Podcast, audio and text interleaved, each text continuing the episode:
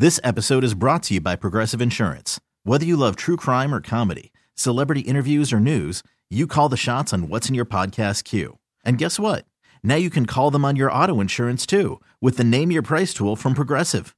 It works just the way it sounds. You tell Progressive how much you want to pay for car insurance, and they'll show you coverage options that fit your budget. Get your quote today at progressive.com to join the over 28 million drivers who trust Progressive. Progressive Casualty Insurance Company and Affiliates. Price and coverage match limited by state law. Presented by T Mobile, the official wireless partner of Audacy Sports. With an awesome network and great savings, there's never been a better time to join T Mobile. Visit your neighborhood store to make the switch today. This is the Sports Edge with Rick Wolff on your flagship station for New York sports. The Fan, Sports Radio 66 and 1019 FM, WFAN, New York. Hi, everybody, and welcome to this week's edition of Rick Wolff's Sports Edge. I'm your host, Rick Wolff. Well, I want to give you a couple of updates from last week's show. Uh, that would include the, the latest on the Bishop Sycamore High School football scandal, and also the latest update on the Southside High School varsity girls soccer team out in Rockville Centre. And we'll get into those a little later in the hour. Interesting things have been happening. And I also want to tell you about a hero from 9 11, a local star college baseball player who I had the privilege of covering during his college career. But first up on this this bright and early Sunday morning, I want to discuss some some vitally important topics for new sports parents and volunteer youth coaches. Now, this is a topic that I think we too often take for granted in youth sports, but it's really most essential material because it really sets the tone for our children as they are introduced to sports. In other words, we spend a lot of time on the show talking about what's happening at the other end of the age spectrum, you know, kids in high school, kids in college, kids playing on travel club teams. But we all have to sometimes think back and say, well, how did these kids get to that point? And it all starts when they're five or six years old and just getting introduced to organized sports. And, you know, I, I really want to give, especially first time sports parents, a sort of a, a brief primer on, on what's the right age to introduce your kids into sports uh, I, I just think every so often on the show, it's a good idea to go back and, and give this kind of refresher on this subject. Because after all, this is the time of the year in September when parents with young ones start to think about enrolling their youngster in, in, uh, in sports programs. It's quite frankly, it's the it's the start of the cycle of introducing one's kids into organized sports. And for most children, that cycle starts when they are, again, five or six years old and will go through, well, quite frankly, for many of them, right to the end of their senior year in high school. And for, you know, a few lucky ones, they will continue to press on and have a chance to play in college. Uh, of course, if you have any questions, comments, observations, you know the number. It's 877 337 6666. And of course, I always welcome your, your feedback on the show. Now, just to summarize some points when it comes to parents uh, introducing their kids to sports, I got, I got a few things. I'll try to go through them quickly, but I do think they're important. And as I said, something that you want to bear in mind, uh, particularly if you are a first time sports parent. Number one, you want to expose your kids, especially when they're young, very young, to as many different sports as you can. And quite frankly, sports, uh, different sports that you can afford. And let your kids tell you which ones uh, of the sports uh, they've tasted that they like to pursue. And, you know, when they're young, under the age of, let's say, eight, there should be no issue with them if they've tried a sport for a few weeks and perhaps didn't like it, and they said, Well, I want to change and try something else. The, the, the concern about a level of commitment to a team, it, it's not important when they're five, six, seven, or eight, but it does change as they get older, when they get to be nine or 10, because then you have to talk about making a commitment to being on a program and being on a team. But when they're just starting out, they don't know. They have to have no idea what sports they're going to like and enjoy. Number two, as a parent, you know, this should probably come as obvious to you, but it, it needs to be, it bears repetition. You have to be exceedingly patient with your child. You have to offer them lots and lots of encouragement and praise. You're not there to criticize them. You also, quite frankly, you want to smile a lot because kids at that age are looking very much for your approval and they want to know that they're making progress as they begin to try their way, you know, whether it's kicking a soccer ball or swinging a baseball bat or trying to shoot a basketball. I mean, they're looking for total 100% positive regard from you. And you have to give that to them. If you want them to, you know, enjoy sports, then obviously they want to make sure that they're doing the things on the right path. And of course, we know when they're four, five, six, seven years old, they're not going to have any skills whatsoever. I mean, maybe they can run a little bit, but clearly they're just beginning to get into the process. And it's essential. If you're a sports parent at those tender ages, you're going to have to basically make sure your kid is getting lots and lots of positive feedback, lots of praise, lots of smiles, lots of hugs, all these things okay? Because let's face it, it is a totally new experience for them. And if they get frustrated, and trust me, they will. Kids get frustrated if they don't get immediate gratification from playing sports. They need for you to step up and say, no, that's okay. It's going to take some time to learn how to master these skills. It's as simple as that. Again, that may be, you know what, that may be the most important point I'll make in my list today you got to be patient. You have to offer praise, and you got to show them that or explain to them the right way to do skills, and then give them a chance to go out there. They're gonna they're gonna have a difficult time at first. It's going to take a lot of trial and error, but let them lead the way. You're there to support them. And by the way, number three, you can't assume that young kids know the rules of of the games they want to play.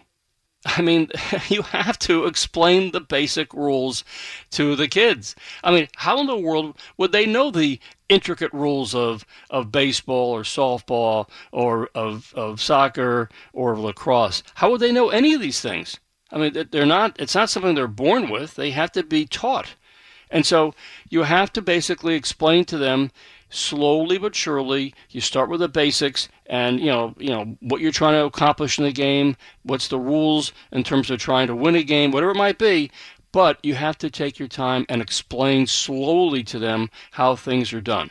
And by the way you know a generation ago most youngsters well they learned the rules from playing pickup games with quite frankly with their from their older siblings but you know, these days in organized youth sports, that doesn't happen so much. As kids, you know, are basically slotted into their own age group and they're basically with their own peers and they don't know the rules either. So again, over the course of time, learning the rules of games which were sort of handed down from one sibling to the next. Again, doesn't still happens a little bit, but not as much as it used to because you didn't really see many kids going out today and playing pickup games uh, with kids in the neighborhood. It just it still happens a little bit, but not like it used to be. And again, that was one of those situations where kids learn the rules and you know other parts of mastering skills from their older again older brothers or sisters.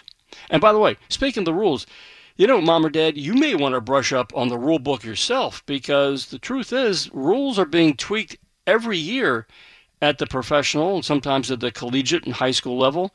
You may know the basics of your sport, but you may want to go back yourself and just see what's how things have changed since you played competitively when you were in school. Uh, I think that's a good idea. And I think it's something that parents need to bear in mind because you might be giving advice on the rules of the game, and actually those rules are now obsolete or have been changed. Okay, moving forward. This is a question people ask me all the time. What's the right age to start a youngster in sports? Well, let me let me answer that question in this manner. First and foremost, your youngster needs to develop a basic sense of fun and passion for their sport or sports. This is crucially important. If a four, five, or six year old doesn't view sports as being pure fun early on, the sad truth is there's very little chance they're going to want to stay with that sport. I mean, you, as a parent, you have to keep that in mind because without a sense of enjoyment, of fun, well, your child is going to have to find another activity or another outlet or another sport that they do like. So you really, it's essential that you make sure, particularly early on, don't worry at all about won loss records, about your kids' stats. Uh, that's just, that's not important at this age. At the early ages, you just want them to go out, be with their friends, you know, wear a shiny new uniform, uh, see that at the end of the game everybody gets a pat in the back, maybe, uh, you know, there's a pizza party afterwards, but it's about having fun. You want the kids to look forward to going to play in the games, to look forward to practices, and it's essential that they are surrounded with sense of fun, enjoyment, smiles, encouragement, applause, whatever. That's how you get this whole thing going. Because if the kids pick up on the fact that this is not much fun, nobody seems to want to give me a you know any praise. It, it's hard, it's difficult. You know what? They're going to walk away, and they just either again. That's okay. They can leave one sport for another one, but you want to make sure they find at least one sport that they do enjoy and want to stay with it. I mean, that's that's number one. Again, forget about keeping stats. I know that our our society these days is getting more and more crazed about uh, young kids and being ranked and who's a better team and who's on the A team and B team. Forget that stuff. It let the kids just go out and enjoy the pleasure of hitting a ball off a batting tee or kicking a soccer ball into a net or, or whatever it might be, let them just enjoy that without having any expectations on them at all. Now, are there any differences in terms of individual versus team sports? And that does have an impact at, when they start out at a, at a young age? Well, yes, of course. I mean, for example, it's probably a good idea to let your child try to learn how to ice skate when they are four or five, or maybe try some basic uh, gymnastics, or even how to try to, to uh, try their, their abilities on a skateboard. Why? Because when they're small and they're still beginning to learn and master a sense of balance, well, we know as grown-ups, as adults, they're going to fall. They're going to fall every so often. Of course, you got to make sure they're fully padded making sure that they're wearing protective gear. But, you know, if they do fall, it's not going to be so painful. They may be surprised and shocked that they fall, if, let's say they're on a pair of ice skates or on a skateboard, but they're going to be eager to get back up and try again. It's all about trying to master those skills at a young age. Now, I got to tell you, it's it's a lot tougher to learn some of these individual individual sports when they get older. So at least if you introduce them to you know skating or to gymnastics or skateboarding, whatever the sport may be, it's a good idea when they're young to at least introduce them. Again, early on I said make sure they try a variety of sports. Well, it's okay. I'm not saying they have to go out and, and, and, try to compete to be on a on a travel team in ice hockey when they're five years old, but at least have them get an idea like what it's like about skating, what that's about. Maybe they'll enjoy it. You'll be surprised. By the way, swimming. Well, with swimming, that's of course a, a, a, sport, but to me it's a bit different because, in my perspective, swimming is a is a survival skill for life. Every kid needs to learn how to swim when they are very young, uh, because you know it, it's, it's something they need to know to be able to basically get through life you make sure you get your youngster trained by a pro, uh, a pro uh, sw- swimming instructor to learn how to swim in a pool. Now, moving on. Should you, as a parent, uh, expose them to a variety of sports? Again, or just one or two. I mean, I, as I've just said, I think it's important you expose them to a lot of sports when they're young, starting out. My own three kids, I mean, they played uh, soccer, ice hockey, lacrosse, golf, and they swam. now, these are sports I, of course, knew about when I was a youngster, but the truth is, I never really played any of them competitively. I, I played baseball, football, and basketball, ran some track and field. But so, what did I do when my own kids wanted to pursue sports like lacrosse or soccer, which I had very limited understanding of? I, I basically went to the library and got some books and videotapes out and learned about those sports as well. I remember at the basis of all this, and I say this all the time, this is about your kid's childhood and sports. It's not about yours. Your childhood is over. It's in the books. It's done. You're an adult. You have to act the role as an adult, as a serious grown up. So, what you want to be making sure your kids do are exposed to these various sports. But again, if you find that these are sports that you aren't familiar with, don't turn your back on it and certainly don't discourage your kid. No, just the opposite. Get involved. I mean, understand the rules. Get a, a sense of how the sports are played. What are the skills? And maybe you'll find that you are drawn to those sports as well. Is this going to, by the way, you know, youth sports, is it going to cost a lot of money and time? Yeah, it could. But it's better to try have your youngster, you know, rent some equipment in their first year or get some hand-me-down uh, equipment just in case they don't like the sport and they want to move on. By the way, uh, there's no need to reprimand your kid if they decide they prefer one sport or a couple of sports over others. Let them let them lead the way. Let them tell you which sports they think is really cool and which ones they want to play. Be careful about pushing your own preferences onto your kids. Are the number seven? Uh, are concerns about specializations in, in one sport? Are those real? Yeah, they are real. If you think you're giving your kid a major advantage by letting them play one sport all year round, well, the truth is you're really sort of setting them up for possible repetitive use injuries, and even worse, a potential case of burnout when they get to be 12 or 13. Now, I know there are a bunch of you out there who think that you're, well, you're a little smarter than everyone else when it comes to sports and kids, and that you're going to push your kid into one sport, have them play it all year round, get them private instruction, and so on. Trust me, a lot of sports parents do think this way. The problem is, more often than not, if you push your kid into one sport at a very early age, then it's those kids who tend to gradually view that sport as becoming something of a chore or a task or an obligation rather than being fun. And that's a real concern. In other words, those are the kids who become real candidates for burnout as they get to, in their teenage years. And remember this the very best and the elite professional team athletes of today, they never specialized in just one sport when they were starting out as a kid. Uh, most of them didn't focus on one sport until they got to be perhaps their sophomore year in high school when they realized that, well, I'm, I'm good in a bunch of sports and I like them all, but I think my best shot to perhaps go on and be a star in high school or maybe get a chance to play in college will be in this one particular sport. And even then, a lot of these top athletes don't specialize in just one sport in high school, they play two or three.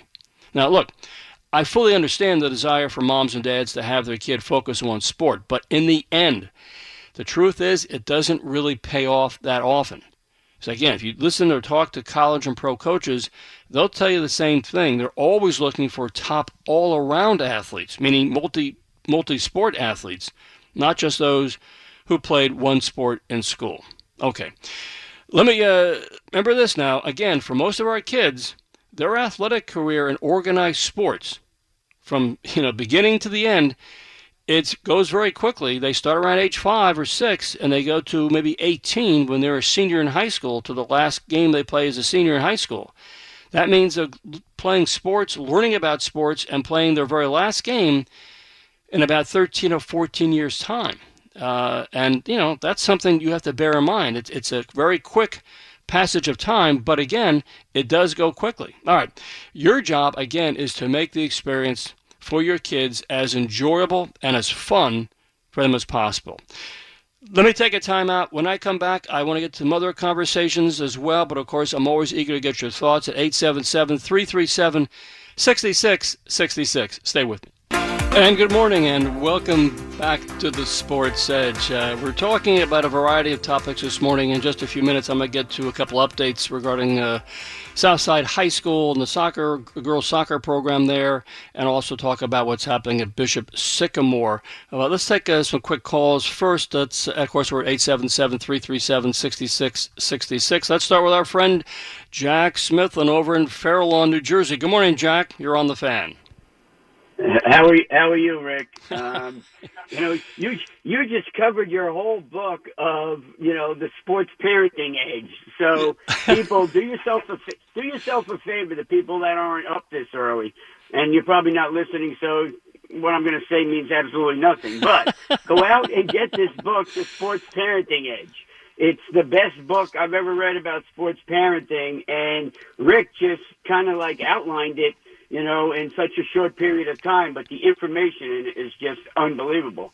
Um, Well- you know, you covered so many different things here. So go ahead. What were you I was going to say thank thank you as always for your for your wonderful promotion of uh, my book, uh, and I obviously am proud of that book. And yeah, all those things I talked about, I went through them as quickly as I could because for a lot of people, Jack, we know this is sort of like second nature, but there are a number of people out there who don't have any real sense of what happens when their kids enroll in a in a youth soccer or or, or you know sports program, and they want to know how to what happens. And and it's just um, I want to basically sort of lay out the land for them to know what goes on and how, how to play this with the youngster. So thank you for for your well, you- nice words. You're you're you're more than welcome. But you know, the, the funny thing about it is, is that I'm going to tell you, sports parents, you could probably make more mistakes than you will do the right things. And you know, when when when Rick was talking about specializing and everything like that, it, you know, specializing in my terms means something a little bit different. I had two sons that played; each of them played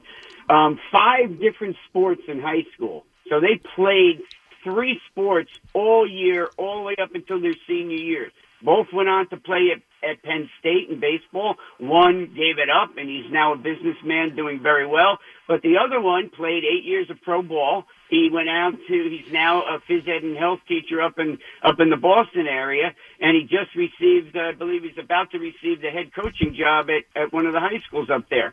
So his path, his path in athletics led him to where he is right now.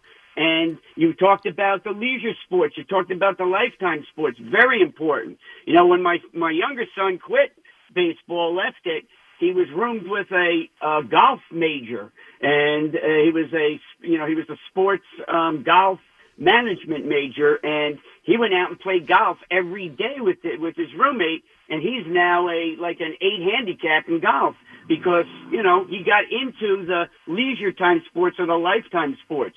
But parents, do yourself a favor, and this is something. This is a mistake that I made with my second son. My first son, Zach, he was he, he was tunnel vision. You know, he was probably like your son, John, who was a baseball player at Harvard, like you, and he went on to play pro ball.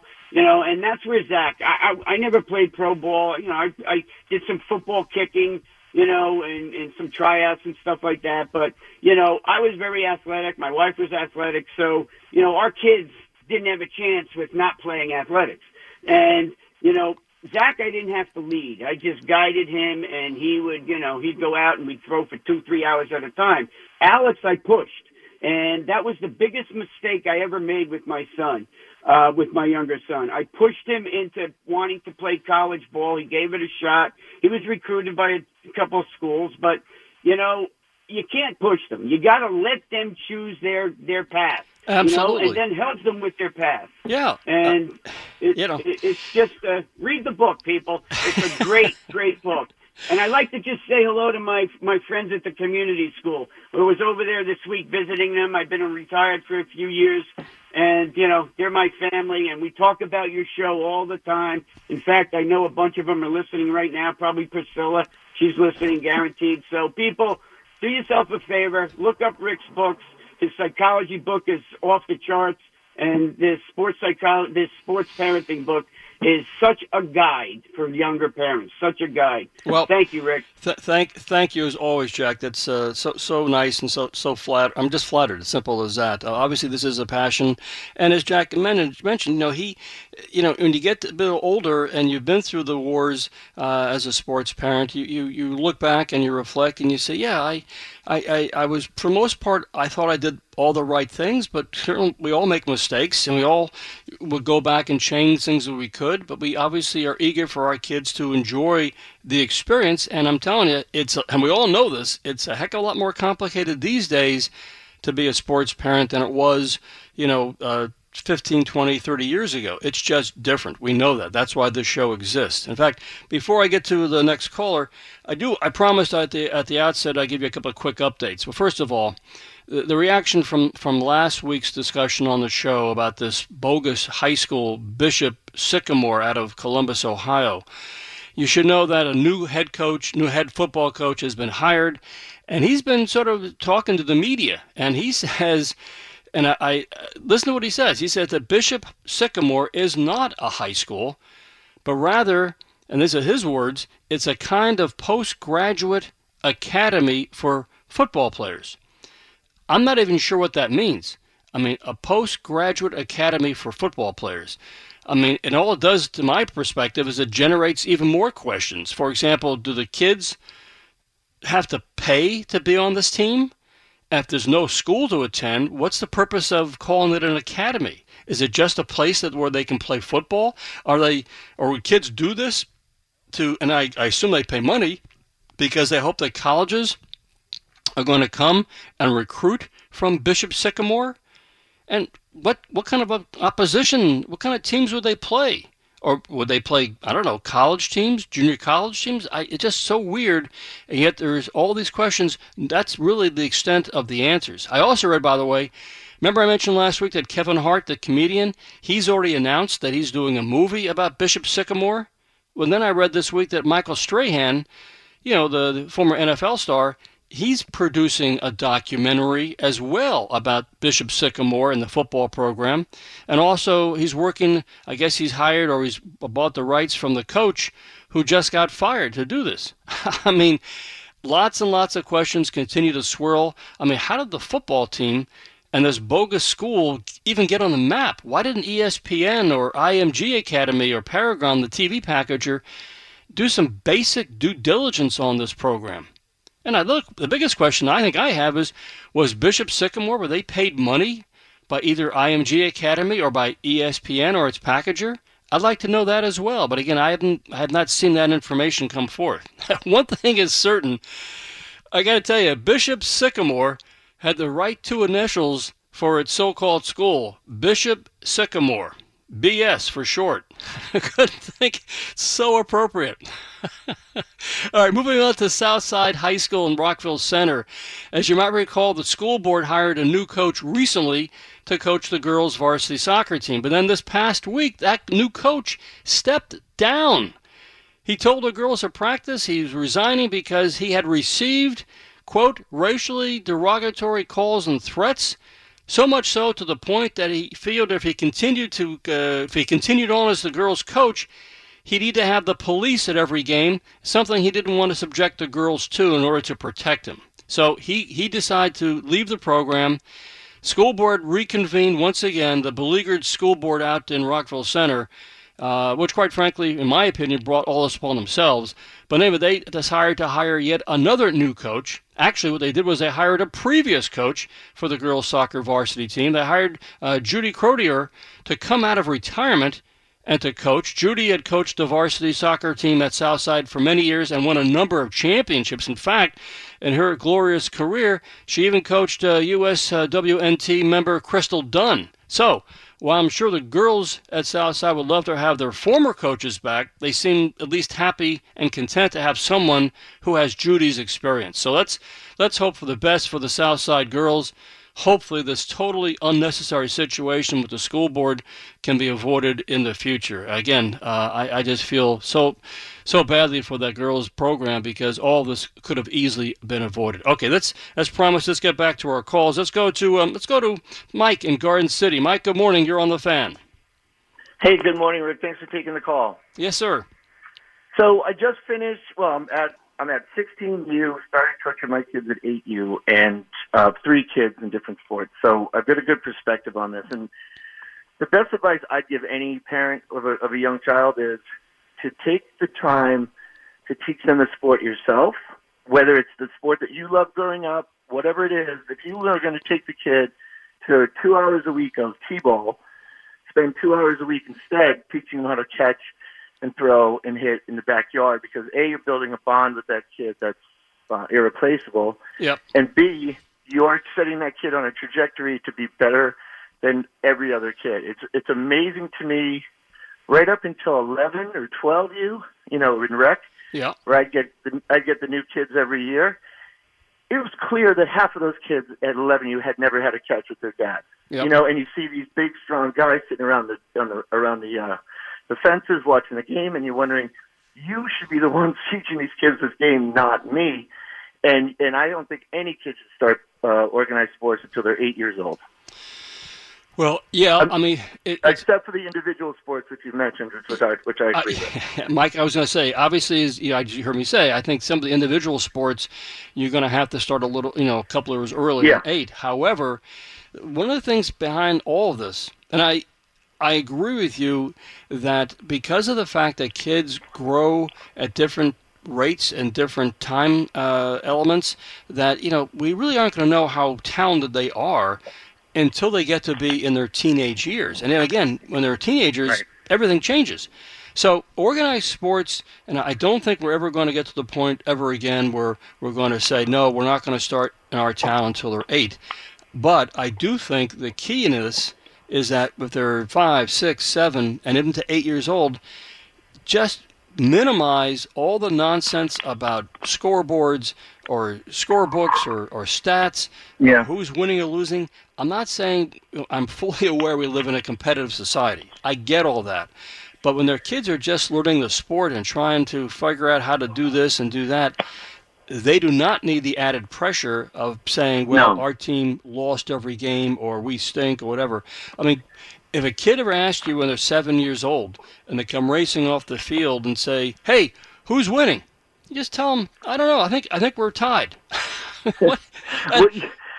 I mean, the yeah, kid, the kid's happy anyway. with that. The, you know, a kid doesn't know yeah. the difference. Most kids can't count at that age anyhow. Oh, my daughter's softball team every game they might be up 12-3, you know, someone will say what's the score and someone will say they don't they think it's 2 to 2. They have no idea what the score of the game is. So and, I, and something else he said really uh, was important is that praise piece.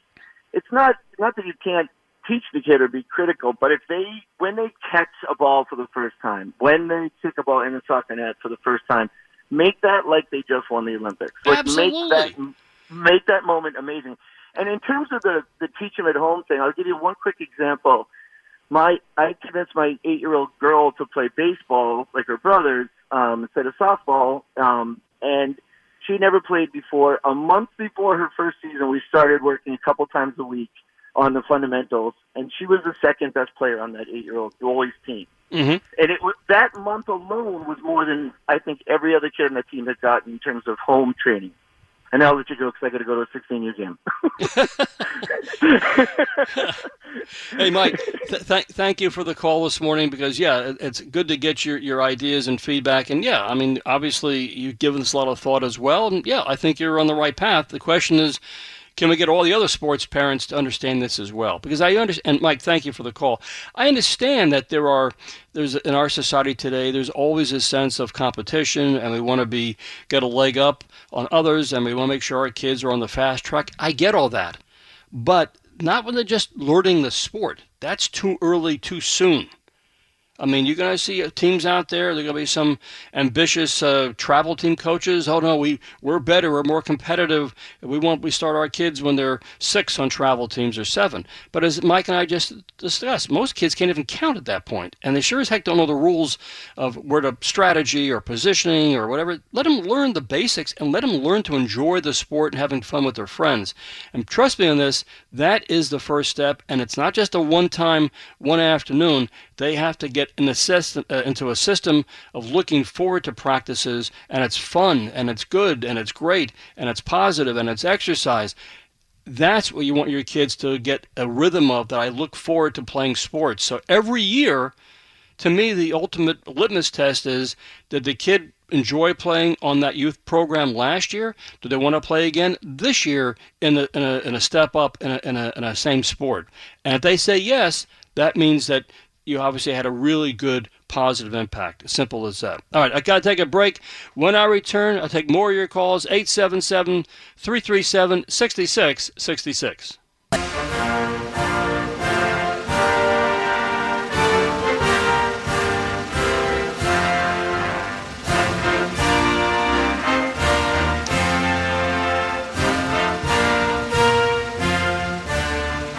Yeah, I think we all know that song.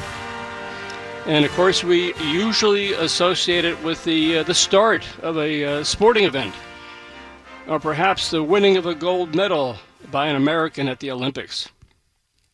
But I think we should all remember that this Francis Scott Key anthem was written to commemorate the defense of Fort McHenry during the War of 1812. America at war, and what brave Americans do. If you were an adult or a teenager 20 years ago, chances are pretty good you have some strong recollections of 9 11. And of course, the stories that have been collected and remembered over the last week have been meaningful and powerful. I, of course, have my own personal story, and it will stay with me for, well, the rest of my life.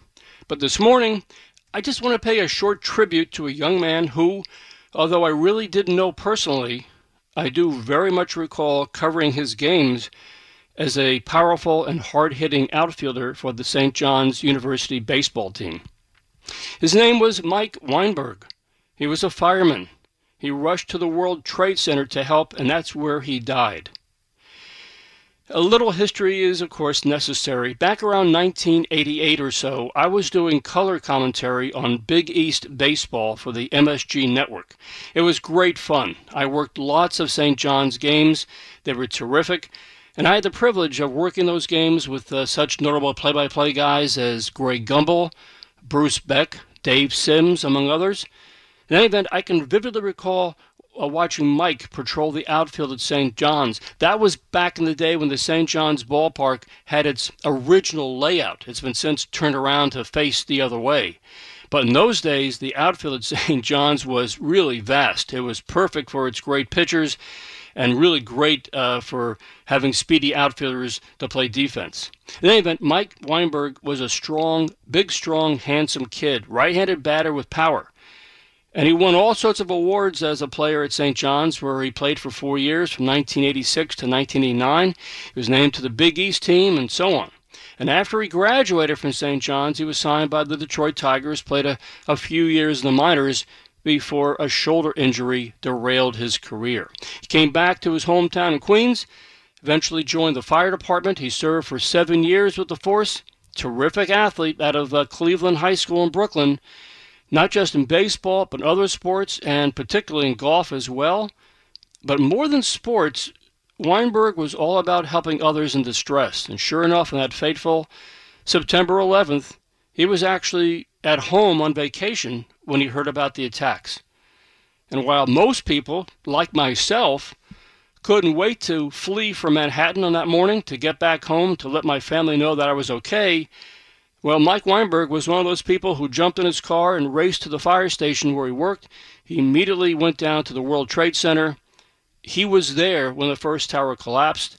He instinctively ran for cover by trying to hide under a nearby bus that was parked there as the uh, debris rained down, and by all accounts, he was killed instantly by the crush. He was all of 34 years old.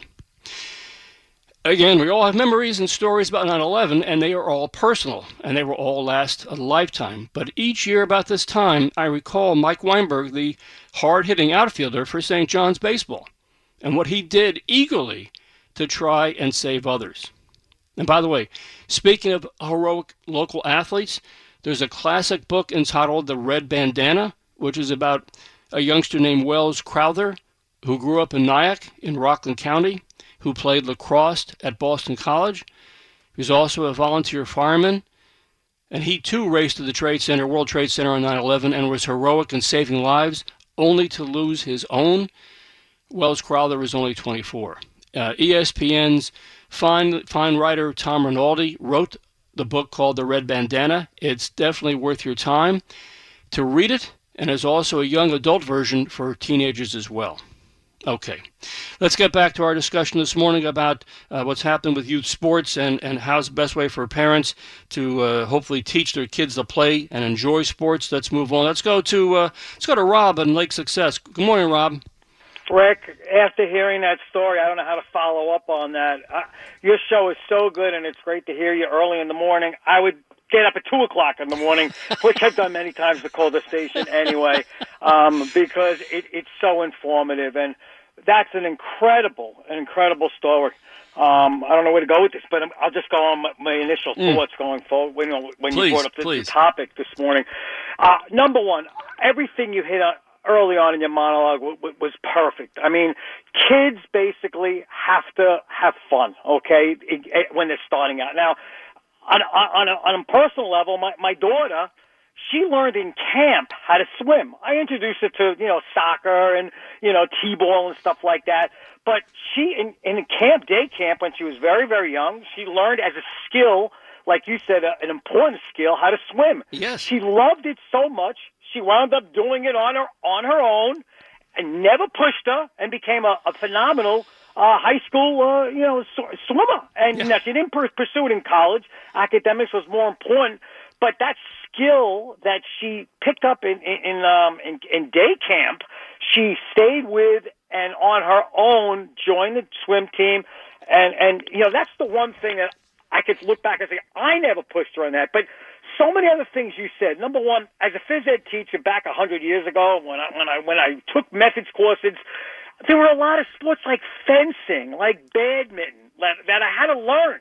Okay, I knew nothing about fencing, but we had to learn it. And what you were talking about, um, you know, how, how parents, if they're not familiar with a sport, pick up a book, learn it, because you should be, you know, know as much as you can about all the different sports. You know, that that yeah, your potential young athlete might want to try. You mentioned about ice skating. You're not going to put a kid in travel and have him learn ice hockey till they get on skates because that's a that's a difficult skill. Until they if they can master it or get some lessons, they might say, you know, mom, dad, I really don't like this. I'm I'm afraid. I'm falling down so much. So you go on to the next level. There's so many different things that you talked about today, but the most important thing is introduce the kid, your, your child, to multiple sports because let them get exposed. Let them watch TV. Let them sit down and watch a baseball game. The hardest, maybe the hardest game to hit a pitch baseball, watching it. And if they like it on television and they seem interested, go out and have a catch with them. And the last thing I want to say, Rick, what you basically said, we never know till later on in life. Like Tiger Woods is once in a generation. Don't stick a, a club in, in in their in their crib because you don't know what you know what's going to happen going forward. Kids mature at different ages. Expose your kids to all different sports and hopefully lifetime sports that they can golf, running, swimming that they could do forever. And and Yep. that's what it's all about because it's so rare to get that that that kid that's going to you know make it to the to the top top top level but at least expose them and it's about having fun at an early age and i love you i love you and i love your show rick well, thanks you, thank you so much, Robin. Thank you for your your wonderful words. And yes, I, I mean, look, it, it's all seems to be commonsensical, but the fact is that if you want your kid, and again, the basis of all sports, one of the major, major, major takeaways of sports is that they're going to stay physically fit. And as Rob just mentioned, if you can find your kid a way to get physically fit by enjoying a sport, whether it's running around, whatever sport they want to pursue, that's that's an added but essential bonus. Not to mention the next level, which is they're going to learn, particularly playing team sports, they're going to learn a lot of the intangibles in life about how to deal with adversity, how to be a good team player, how to to you know work towards a common goal, uh, how to understand the, the joys of success and, and the, the depths of failure. These are all incredibly important life lessons which they may not get if they aren't playing sports as a kid. I mean, these are I mean, I can't speak highly enough of this, and I know all all of you probably feel the same way. And This is why you played sports. This is why we want our kids to play sports. It's not so much that we want our kids to go on and become, you know, on a fast track to get to the pro level. I mean, that's that's something to take care of itself as they get older and they get perhaps to, you know, maybe in college. But right now, we want them to enjoy playing the sport because, as I've said many times on the show, if a kid gets to be 12 or 13 and they're showing signs of burnout, I mean, the problem is when kids burn out in a sport, they rarely come back to it ever again. They're just done. They want to walk away, want to walk away from it and do something else outside of sports, and that's a shame. I mean, we really want to make sure our kids enjoy what they're doing. All right, let's continue on. Let's go to uh, let's go to Jerry in Brooklyn. Hey, Jerry. Good morning. You're next up on the fan. Good morning, Rick. Allow me to uh, speak quickly. I know you're pressed for time regarding Bishop Sycamore. Last week, uh, when you broke that story, it was Yeah. one of the most absurd I've ever heard. And listening to your update, I still don't know who the administrators are, how magnanimous of them to hire a new football coach and throw him to the wolves. Uh, I don't know who the uh, body, the the uh, athletic body who oversees this from happening. Um, uh, the governor was supposed to step in. Give Yep. me 20 minutes to walk in there, and I'll tell you what's going on. I, I can tell you this. Sometimes the truth is hidden in plain sight. Could it be, now you used the word packager. Uh, I'm going to assume you meant the subcontractor for ESPN, who I Yes. think you identified. Help me out here. Yes, Paragon. Last week is Paragon. Yes. Okay. Um, is it possible that they could not find an opponent to fulfill their contract obligation?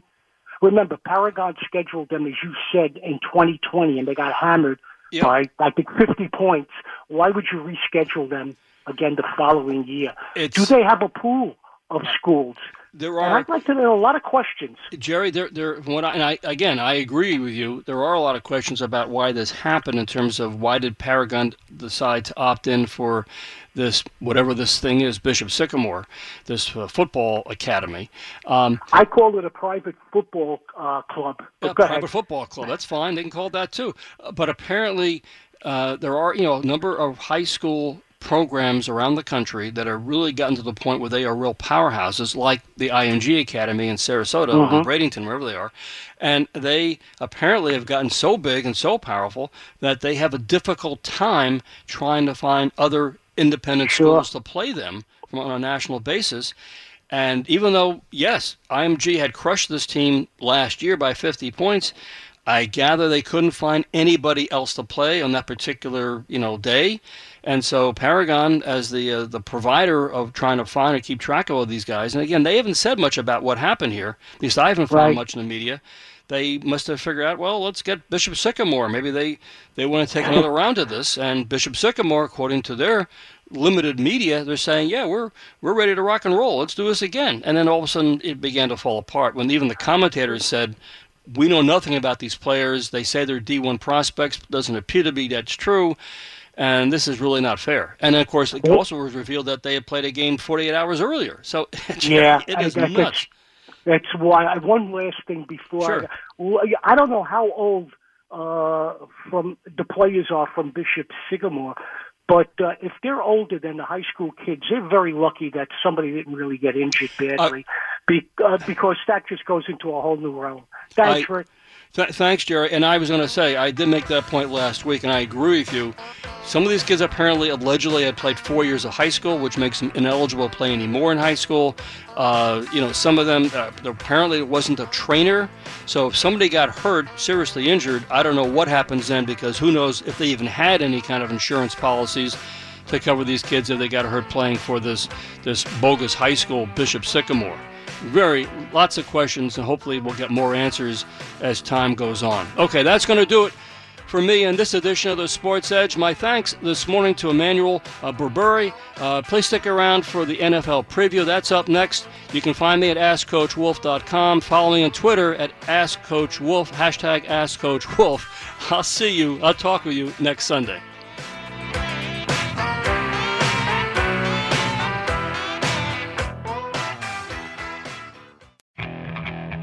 Okay, picture this.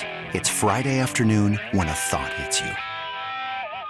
I can waste another weekend doing the same old whatever, or I can conquer it. I can hop into my all new Hyundai Santa Fe and hit the road. Any road. The steeper, the better. Because my all new Santa Fe is available with HTRAC, all wheel drive, so I can hit the trail without a worry in the world. Heck, with three rows and best in class rear cargo space, I can pack the whole family in with all our gear. We've got available dual wireless charging for our phones, so we'll never lose touch with civilization, and we won't lose touch with the primordial power of Mother Earth. So, which is it? Waste the weekend or do something a little more epic? And conquer it in the all new Hyundai Santa Fe. Visit HyundaiUSA.com or call 562-314-4603 for more details. Hyundai, there's joy in every journey. This episode is brought to you by Progressive Insurance. Whether you love true crime or comedy, celebrity interviews or news, you call the shots on what's in your podcast queue. And guess what? Now you can call them on your auto insurance too with the Name Your Price tool from Progressive. It works just the way it sounds. You tell Progressive how much you want to pay for car insurance, and they'll show you coverage options that fit your budget. Get your quote today at progressive.com to join the over 28 million drivers who trust Progressive. Progressive Casualty Insurance Company and Affiliates. Price and coverage match limited by state law. T-Mobile has invested billions to light up America's largest 5G network from big cities to small towns, including right here in yours. And great coverage is just the beginning. Right now, families and small businesses can save up to 20% versus AT&T and Verizon when they switch. Visit your local T-Mobile store today.